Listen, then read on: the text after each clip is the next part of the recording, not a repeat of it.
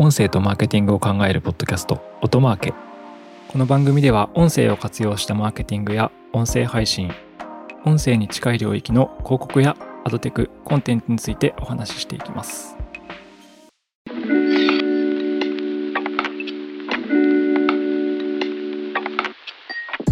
こんにちは音なるの八木大輔です。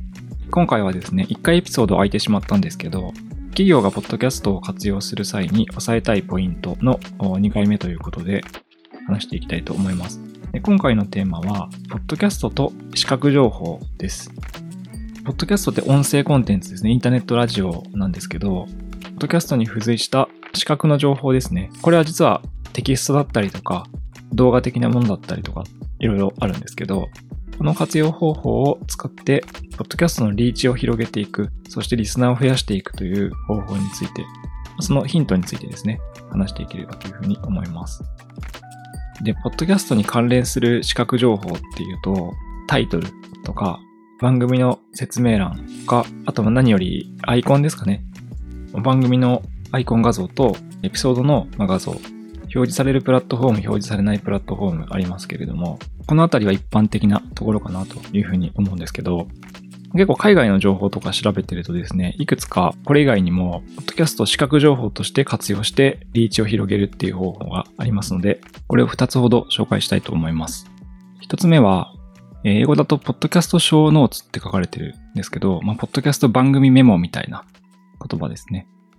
で、これは何かというと、エピソードから活字コンテンツを作ってですね、それを、まあ、インターネット上に残して使いましょうっていうような考え方かなというふうに思います。どこにこれ使うのかちょっとよくわかりづらかったんですけど、あの、音声からブログみたいな場所に置くコンテンツを作ったり、SNS に投稿用のコンテンツを作ったりっていうことをやりましょうっていうこと。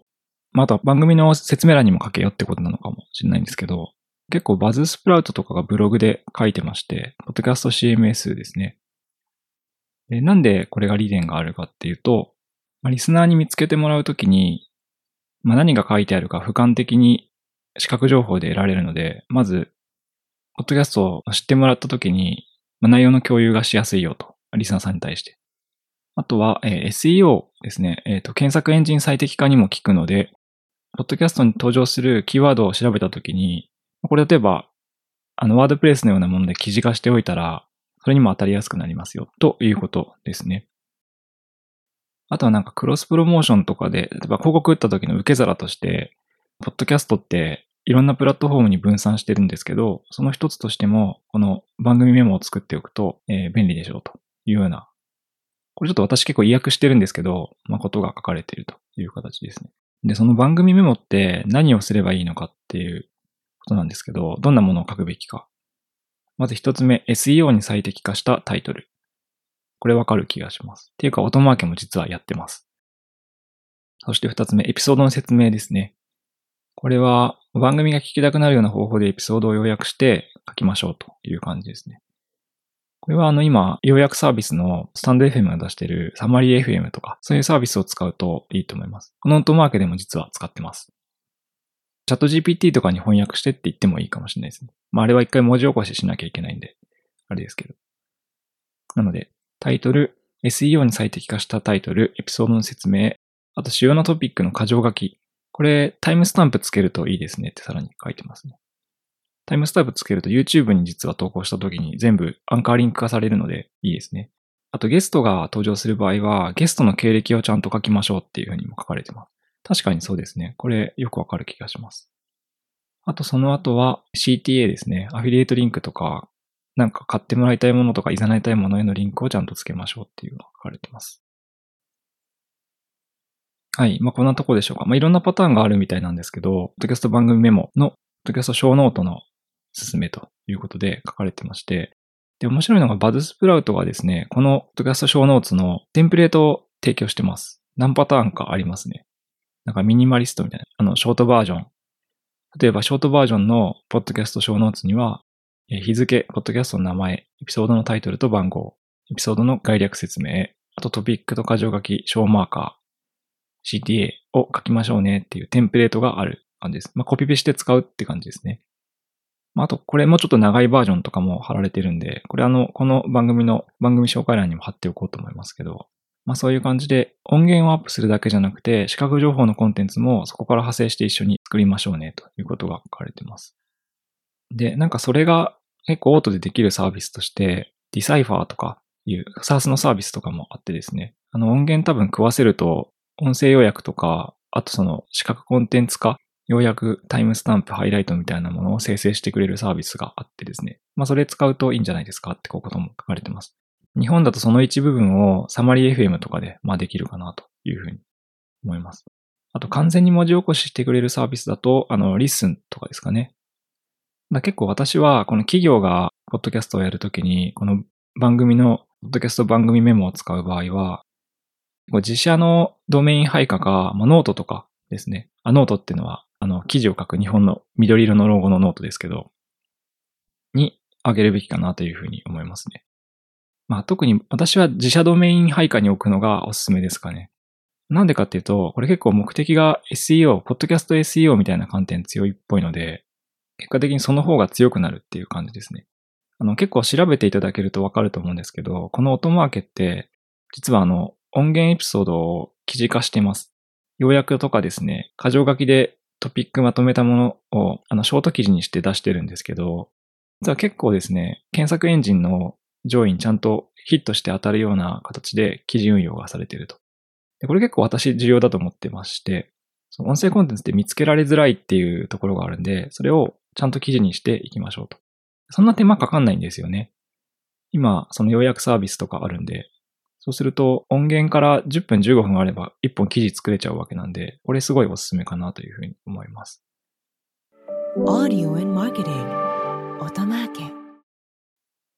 はい。まあ、一つ目は、なので、これちょっとどういう言葉を使うのが正確なのかわかんないんですけど、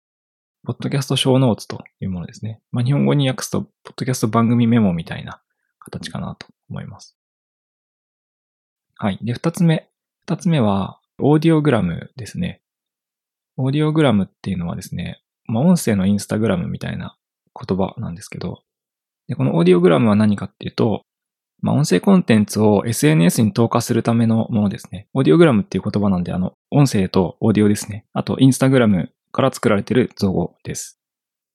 まあ、具体的にはですね、音声コンテンツをあの視覚情報化、かつそれが動画という形で視覚情報にしましょうっていうようなものですね。で、なんか手法はいくつかあるんですけど、例えば波形をつきましょうっていう、あとは文字起こしですね、字幕をつけて、その部分だけ字幕の載ったその音声、例えば15分のエピソードだとしたら、15分分字幕が並行して出てくる。これちなみにあれですね、ラジオトークとか、音声配信プラットフォームのラジオトークとかだと、SNS ポストするときに字幕になるみたいな機能ついてた気がしますけど、まあ、そういう感じで、これはオーディオグラムって言葉で語られてますけど、音声を動画コンテンツにして SNS にポストできるようにしましょうっていう考え方ですね。で、実はこのオーディオグラムを作るのって、まあ動画編集すればいいんですけど、あの、これもクラウドサービスみたいなものがありまして、その名の通り、えオーディオグラムっていうサービスもありますし、まあ有名どころだと、あのヘッドライナーっていうサービス。これなんか、ポッドキャストを YouTube 動画に上げるためのサービスとして使われているものだったりします。あの、オムニスタジオとかでもこれ連携してたりしますね。はい。オーディオグラムは、ですので、音声から、え主にチャンネルを広げるのはインスタグラム、ツイッター、あと Facebook、YouTube みたいな外部のメディアプラットフォーム、SNS に投稿するためにコンテンツを動画コンテンツとして変換するような考え方ですね。前回のエピソードで YouTube がポッドキャストに入ってきて、動画と音声で切り替えられるようにしますっていうようなこととかを書いたんで、RSS フィードを読み込めるようにしますというふうにも話したので、まあ、そもそもこれ YouTube はデフォルトでついてしまうのかもしれないですけど、確かにそうだとしても、まあ、Instagram とか Facebook、えー、Twitter、Twitter ってさっき言っちゃいましたけど、X ですね。にチャンネルを広げる方法としては、その動画化するっていう方法が確かにあるなと思いました。で、それはまだまだですね、新規のリスナーさんを獲得する方法としては、あの、ありだと思うので、企業がポッドキャストを始めたときは、このオーディオグラムも一緒に展開するといいんじゃないかなと思いました。あ、すいません。一つ忘れちゃいましたね。TikTok もそうですね。ちょっとショート尺です。ショート尺ですけど、TikTok にオーディオグラムを上げるっていうのもとてもいいと思います。やっぱりあの、音声コンテンツって見つけてもらうのが結構大事ですし、見つけてもらった後に再生数を押してもらわなくてはいけないっていうことだと、その再生ボタンの中に何が封じ込められているのかっていうのを、きちんと視覚情報で伝えていくっていうのが非常に重要だと私も考えてます。私もかなり実は実践してるんですけど、まあ、音声コンテンツを取ったら、それをテキストコンテンツ化する。リスナー全体像が伝わるような感じでテキスト化する。そして、もっとリッチなコンテンツとして、え音声コンテンツを動画化するっていう感じですね。内容は波形とか、あの喋ってる内容の字幕とかがいいんじゃないかと思います。はい。ということをすることで、まあ、1回のポッドキャスト配信がですね、まあ、SEO 対策にもなり、SNS コンテンツにもなるというような展開があります。これなかなか徹底することできないんですけど、なんかあの、ポッドキャストへのコンテンツ投資を、ポッドキャストだけで捉えるよりも、非常にこう費用対効果が高くなるのかなというふうに思いますので、まあ、企業でポッドキャストをやられてる方、あとはパブリッシャーの方もそうですね。まあ、いっぱい番組あると結構大変だと思いますけど、徹底すると結構新しくリスナーを増やすのにも有効かなと思いました。ぜひですね、できることから試してみていただければと思います。はい。ということで、今回は、ポッドキャストの視覚コンテンツの活用方法ということで、ポッドキャストショーノーツとオーディオグラムについてお話ししました。今回は以上です。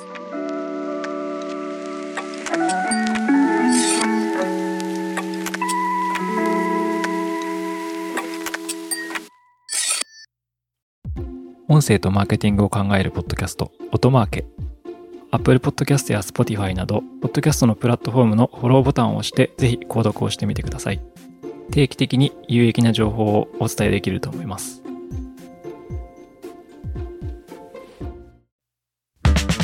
はい、アフタートークです。アフタートークでは最近私が話したいことや気になることを話していきます。えー、今回は、まあ、本編とは全然関係ない話なんですけど、独身の皆さんにですね、あの、既婚者の私から、本当にあった怖い話ということで、まあ、ちょっとお話をしていきたいと思います。はい。な何の話なのかというとこなんですけども、私、あの、結婚して何年ぐらいですかね。10年経ってないですね。5年、7年、8年？まあ、そんな感じなんですけど、まあ、これがアパートの時点でちょっとやばいなと思うんですけど、あの、結婚してですね、あるものが妻と統合されまして、統合されたのは、まあ、普通はなんか預金口座とかですね、そういうのは統合されることって、まあ、家族なんで家計を一つにしましょうとかってあると思うんですよね。でも私の場合ってか、我が家の場合は統合されたのはそこじゃなくて、Amazon アカウントだったんですよ。Amazon アカウント。ネットショップですね。で、もともと私が独身の頃から使ってた Amazon アカウントに、あの、妻が、まあ、家庭用として使おうって形で、あの、入れるようになったっていうことです。で、これって、すっごい怖いことで、あの、究極私がですね、過去買った、Amazon で買ったものすべての購入履歴を、まあ、妻は見ることができる。そして、今も、例えば、あの、Amazon って見たものを見るとですね、レコメンド上がってくるじゃないですか。例えば、私だと、結構ガンプラを、ガンダムのプラモデルをですね、Amazon で見てるんで、妻が Amazon 見た時も、ガンダムのプラモデルのおすすめ上がってるはずなんですよね。まあ、そういう意味で、下手なものを見れないっていう恐怖があると。で、最近あの、それですね、ちょっとゾクッとしたことがあってですね、なんかたまたまあの SNS で流れてきたコンテンツで、で、あの結構、まあ、漫画ですね、あの、ツイッターで漫画家の方が上げてるコンテンツで、で結構ギャグ漫画なんですけど、ギャグコンテンツなんですけど、それが Kindle で読めるっていうものがあったんですよね。Amazon Kindle で。で、無料だったので、まあ、ちょっと面白そうだから見てみようと思ったんですけど、あ、思って私はその Amazon アカウントで Kindle で行るというか、その購読ボタンを押したんですまあ、そうすると、私と妻は同じ Amazon アカウントを使っているので、統合されているんで、妻にも購入した情報が飛んでると。でこれなんとなくギャグ漫画だったんで、あの、ポチって押してしまったんですけど、あの、タイトルがめちゃくちゃ卑猥なタイトルで、これちょっとね、言わないんですけども、中身はギャグ漫画なんですよ。で、僕は文脈を理解してるんで、そういうネタ的にちょっと卑猥なタイトルがついてるのは知ってるんですけど、妻からしたら完全にただのエロ漫画買ったやつだっていうのが、まあお知らせが言ってるわけですね。で、押した後に気づいて、ゾクってなってですね、やばいってなって、で、今日、さっきスマホ見返したんですけど、まあ、妻に LINE で速攻、その買った書籍の購入画面をですね、写真撮って送って、これは何でもないんだと。あの、これはいかがわしいものじゃないんだっていうのをすぐ送ったんですけども、まあ、妻からは、すごい意味深なスタンプが来ただけで、えー、コミュニケーションは終わりました。ということでね、でそのつまり弁解したから、ますますこう怪しく見られたということですね。なので、これはもう本当にあった怖い話なんで、で、そう、Amazon のアカウントなんですよ。だから、結局10年とか15年とか、Amazon アカウントで買ってきたものを全てこう、見られちゃうかもしれないっていうことです。僕はあの、いかがわしいものは買ってないので、幸い Amazon 統合使用提案に何にもこう、否定的にならずに、まあ別にいいですよと。あの、隠すものは何もないんでねっていう 感じで応じたんですけども、まあ、よくよく、まあ、そこまで良かったですね。普通の人は多分、いかがわしいものを買ってると、新婚の時に信頼関係をなくす可能性が、まあ、でもそんなことないですね。まあ別に、それはいいか。いいですよね。まあわかんないですけど。まあいいとして、まあ統合したとしてもですね、統合した後に、下手なことをすると、地雷になる可能性があるとか、いろんな爆弾がですね、あの、潜んでる可能性があるので、非常に危険だなと、まあ思うわけですね。なので、まあこの既婚者の私からこの本当にあった怖い話の独身の方たちへのアドバイスとしてはですね、まずあの Amazon アカウントは統合される可能性がある。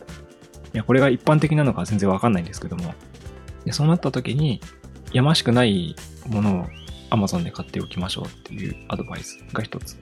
あとはその後も、まあ、油断をしないようにするっていうことですね。あの、いかがわしいものは Amazon で買わないっていうのが、習慣を、あと見ないっていうのも大事なんじゃないかなというふうに思いましたので、これあの、本編で結構実用的な、割と最近でも真面目な話したんですけど、このアフタートークで大丈夫なのかって感じなんですけど、そうですね、マーケティングをされる若手の方が、それでこう、なんですね、その落とし穴にはまってですね、失敗してしまうと困るので、やっぱ家庭内の不安はあれですからね、あの、仕事に直結しますから、そうならないように、この既婚者おじさんからのアドバイスということで、えー、Amazon のアカウント統合に備えて今から準備、まあ、見据えてですね、あの日々買い物とか生活をしていただければなというふうに思いました。はい。ということで最近あった怖い話のご紹介ということで、えー、今回のアフタートークは以上です。